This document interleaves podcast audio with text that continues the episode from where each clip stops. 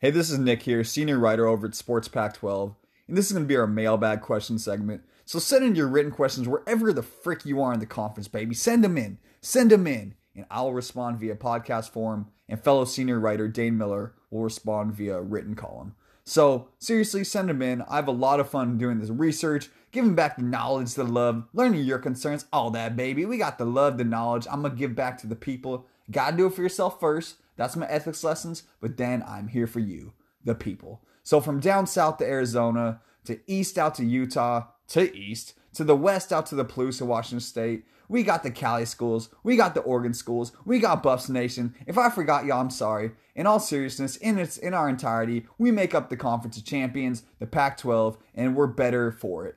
So without further ado, send in your questions. Let's come together and la la la la la la. Let's get to it. Today's mailbag question is in, hot off the press, and it's from Seth and Eugene. And it may not actually be a question today. He actually wrote tests, so Seth is trying to test me out here. But the question or test per se is who wins Defensive Player of the Year in football this year? And then a little hint he wears number five on his jersey. So again, the actual tester question is who wins Defensive Player of the Year in football this year? Since you're giving me a hint and saying number five, and you're from Eugene, Seth, I think I know you're talking about. Talking about the hybrid freak athlete, defensive end, linebacker, maybe rules the world, all sorts of things in Kayvon Thibodeaux. And for all intents and purposes, he may be my selection, but I'm breaking down my top three. And yeah, he is on that list. I think to not put him on the top three defensive players in conference would be asinine. If that's even the right word, I don't know. Pulling out a Stephen A. Smith reference here, but I'm rolling with that word. You know what I'm getting at. So again, in my top three, I'm starting with Kayvon Thibodeaux. Technically speaking, he's a defensive end, a sophomore out of Eugene, Oregon. I don't know why I said Eugene. He plays for the Oregon Ducks. He's not out of Eugene.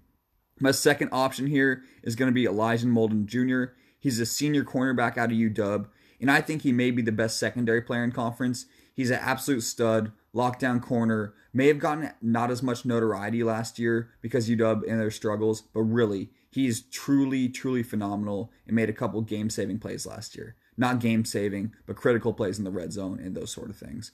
And my third option is going to be junior defensive tackle out of USC in Jay Tufele. He, in my opinion, is probably the most NFL ready out of these three. He's an absolute beast on the tackle position. And so we got one player essentially at every level. I mean, Kayvon Thibodeaux is technically a defensive end, but for the NFL, I think of him more as a linebacker or a hybrid type fast pass rusher. So really, I guess two defensive linemen, and one secondary player. Just because I love the kids, trying to get spread as much love as possible. And I will really take a deep dive here into these top three again in Kayvon Thibodeaux, Elijah Molden Jr., and Jay Tufele. But I do have some honorable mentions in one guy I just like. So, really quickly, an honorable mention is going to be Paulson Adebo Jr., a senior quarterback out of Stanford. He had a down year last year, but I really do think he'll rebound to be a lockdown corner and really a linchpin in the Stanford defense. And again, in a down year last year, he had four interceptions, 23 solo tackles, and 10 pass deflections. The one knock on him in last season was his inconsistency, and I really expect him to improve this year. Really, like tenfold, take some major leaps. I really think he's going to be a solid NFL corner. Maybe not solid NFL corner, but at least he'll make NFL roster. Maybe be that nickel type guy. Another honorable mention on my list here is going to be Hamilcar Rashed Jr., senior linebacker out of Oregon State. And stats wise, probably the most impressive on this list. In 2019, he had 42 solo tackles, 14 sacks, and two forced fumbles. He's an absolutely great playmaker, truly phenomenal, but really doesn't have the explosiveness of Thibodeaux, and that's why I can't put him over Thibodeaux on this list. And so I'm thinking he'll be consistent, but I just don't think he'll have enough big plays to win this award.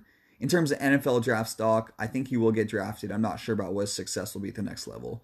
And so those are going to be your two honorable mention players. And one guy I just really like is Talanoa Hufanga, a junior safety out of USC. He had 58 solo tackles last year, two forced fumbles, and three pass deflections, and a whopping 18 tackles against rival UCLA. I just like Talanoa Hufanga. He's everywhere on the field, always around the ball. Suffered from some injuries last season, but in general, I think he's a truly phenomenal player. Maybe not that elite athlete, but yeah, truly solid player. Not gonna spend any more time on him. He's not in my type top three, but I really do like him as a player.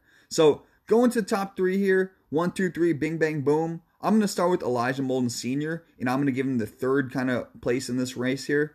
And the reason why is just plain and simple because at the cornerback position, opposing offensive coordinators and quarterbacks can basically take him out of the game plan. Just do not throw in his direction. He can obviously still get tackles, but I think he's way too dangerous to throw at. Against USC last year, he did interception in the red zone, really kind of helped swing momentum in Washington's favor or keep momentum in their favor. And on top of that, he had a very nice interception against Oregon State to end the end of the first half in a pretty close game. So he just makes plays. And again, last year, 49 solo tackles, three forced fumbles, one fumble recovery, four interceptions, and 12 pass deflections. He could be the best defensive player, top to bottom in the conference. I would probably give that honor to Jay Tufele. but again, Elijah Molden Jr., truly, truly phenomenal. What an amazing cornerback. Another line in the list of Washington greats, especially with Jimmy Lake being the new head coach. I think he's really going to flourish this year, but I cannot pick him to win the Defensive Player of the Year award because simply they can take him out of the game plan. Just don't throw in his direction and you don't have a lot to worry about. I mean, you do have a lot to worry about. UW defense is going to be pretty nasty, but in terms of Molden Jr., you can specifically avoid him. My second runner up here is going to be da da da da da. Will that number five be the winner? Yeah, it will. Sorry, man. Sorry, Seth. I don't know why I'm apologizing, Seth. I'm choosing your guy, man. But again, but before we get to Thibodeaux, I want to talk about Jay Tufele here. Junior defensive tackle, probably the most NFL ready for darn sure. Probably going to be the highest selected player in the 2020 NFL draft, or excuse me, the 2021 NFL draft. In 13 starts, 41 tackles, including 6.5 for loss, 28 yards backwards, 4.5 sacks for minus 22 yards, and throw a deflection in there. And those were his uh, 2019 stats, not his career stats. All Pac 12 first team honors, 2019 Phil Steele All American honorable mention. And again, it just hard to get those big plays you're going to need to win a Defensive Player of the Year award at DT. He needs to be like Warren Sapp in the NFL and just mob on cats every play, just be so dominant. I think, again, he's the most NFL ready in my opinion. I almost said NFL, but yeah, he's the most NFL ready in my opinion. Again, I think that Elijah Mold Jr. may be the best all around defensive player, but we're talking about big plays. We're talking about awards here. So Tufele, sorry, you're not gonna get enough love with D tackle. You're probably not taking 80 yard tutties to the house, strip sack, fumble, all that. You know what I'm saying? I just don't see enough of those big plays coming from Tufele. So that leaves me with yes, Seth, you write, I think I passed the test. If not, you're throwing some trick answer in there. But the winner is going to be Kayvon Thibodeaux. Plain and simple. Six foot five, 242 pounds, number two overall recruit in two, uh, according to 247 Sports in 2019, and just what a freaking beast he really is. He really came up late last season. If you don't know who he is, only had 24 solo tackles, 11 assists, nine sacks, and one forced fumble. And again, this is kind of misleading because he was a freshman and a lot, again, a lot of this production came on late, so I just expect him to flourish and just really become an absolute dominant force.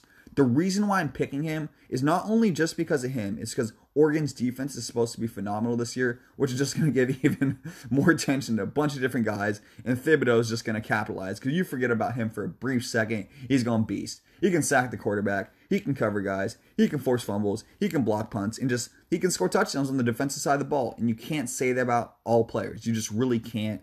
He's truly dominant. If you haven't seen his highlights or you don't really know a lot about him, go watch him. I mean, I essentially watched every single player from the Pac 12 first team and second team last year, and only one guy really stood out, and it was Thibodeaux. His explosiveness is second to none in our conference, and really, y'all better look out. If you're opposing quarterback, he coming with the whap. So I want to say more about Thibodeaux, but I think I covered it. Essentially, all you need to know is He's a beast rushing from the defensive end spot. If you need him to play linebacker, he can cover guys in the secondary. Probably not like obviously a secondary player, but he can cover those routes over the middle, maybe cover post down the middle. Bottom line is he has the athleticism to do it. Still young, so the footwork may need to improve. But his big play ability is what you really need to remember. One strip sack he can take to the house. He can block a punt. He can blow up someone with a big hit. He can guard people. He the man, big play, ability, Duck Nation, woo woo. It isn't even Duck Nation, it's Sko Ducks, but I don't feel like I'm maybe on one today. Got got that little extra energy, got that juice, that new AP. Okay, so again, my top three to quickly recap here. Great question, Seth. I had a lot of fun watching some highlights and doing some research again. And so, what's again I don't know. I'm, I'm loving today. It's a beautiful day. So again, number one, Kayvon Thibodeaux, defensive end out of Oregon. Number two is going to be Jay Tufele, defensive tackle out of USC. And number three, Elijah Molden. Elijah Molden. What the heck? Elijah Molden Jr. And he's going to be a senior cornerback out of UW. So those are going to be my one, two, three, my top options. And A, Don't forget about Talanoa Hufanga out of USC. I don't know if I just like his name. I don't know if I just think he's an absolute beast. But there's something about this kid I really, really like. But A, he ain't the winner. Kayvon Thibodeaux, you got this. I believe I passed the test. Give me my A plus, boy. Give me my A plus, Seth. Hey, in all seriousness, thanks for the question and have a great day.